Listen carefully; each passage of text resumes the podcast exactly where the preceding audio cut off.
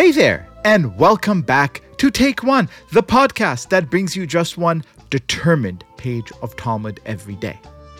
I'm a child of the 1980s, one of the greatest decades ever, but also one of the greatest decades for television shows, arguably the real golden age of American TV.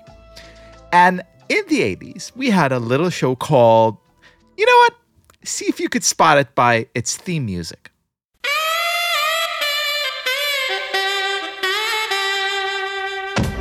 Remember LA Law? If you don't, never mind. The title kind of tells you everything you need to know. It's about lawyers in LA. Everyone is gorgeous and every case is super interesting, which, if you've ever been summoned to jury duty, you know is definitely fiction. But the thing I loved most about the show wasn't the crazy plot lines or the big, big, big hair, another gift of the 1980s. What I loved best were the scenes in which the LA lawyers cross examined the witnesses on the stand. Even as a kid, the idea of witnessing something struck me as literally awesome. You just happen to be in the right or the wrong place at the right or the wrong time, and now you're part of this big court drama, though you're neither perpetrator nor victim. Let's face it, none of us readily imagine ourselves committing crimes. And thankfully, our fragile psyches won't let us entertain the idea that one day a crime may be committed against us. But just walking down the block and happening to be there as some dude snatches some lady's purse, that's much more plausible. That we can imagine. But Judaism, Hashem bless it, doesn't approach anything too simply. And the Talmud informs us that there is not one kind of witness, but two categories of witnesses. You can be a clarifying witness, as in the guy who watches a business transaction go down and, if needed, is ready to testify that the lender did indeed lend five bucks to the lendee. That's simple enough. But then there's the second category called establishing witnesses, and they're kind of way more important.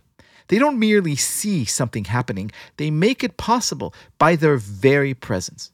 A perfect example of establishing witnesses hangs right in front of me on my apartment's wall. It's my ketubah, the marriage contract between me and my lovely wife. It's signed by my two good friends, David and Ariel.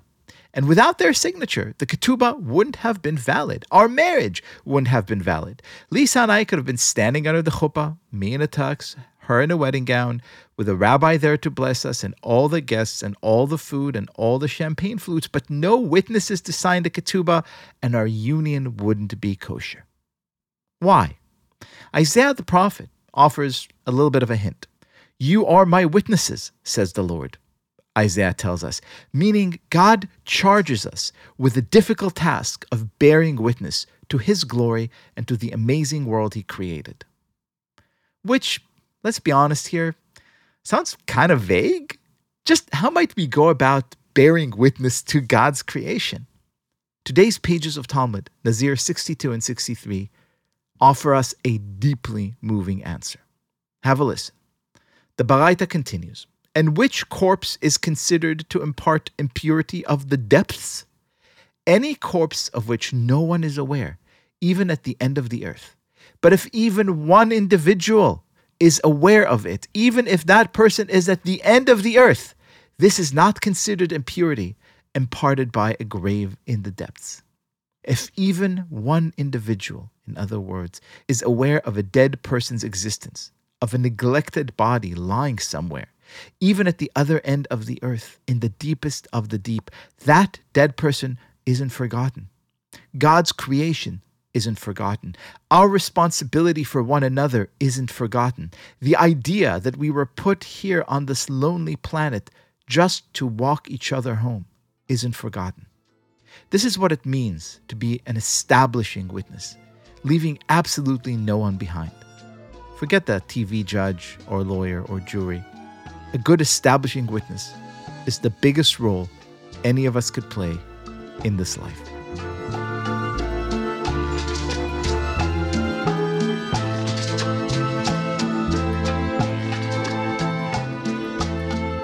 This has been Take One. If you enjoy the show, and I hope that you do, please go rate and review us on Apple Podcasts or whatever platform you use to listen to podcasts. And get your Take One merch, t shirts, mugs, and other great stuff at tabletstudios.com. Each week, we will be releasing new episodes Monday through Friday, covering the entire weekly portion of Daf Yomi. Take One is a Tablet Studios production. The show is hosted by me, Liel Leibovitz, and is produced and edited by Darone Ruskay, Quinn Waller, and Elie Bleier. Our team also includes Stephanie Butnick, Josh Kross, Tanya Singer, Courtney Hazlett, Robert Scaramuccia, and Mark Oppenheimer. For more information, go to tabletmag.com slash take one or email us at takeone at tabletmag.com.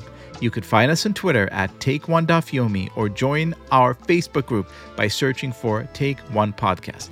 I hope we have made your day a little more Talmudic.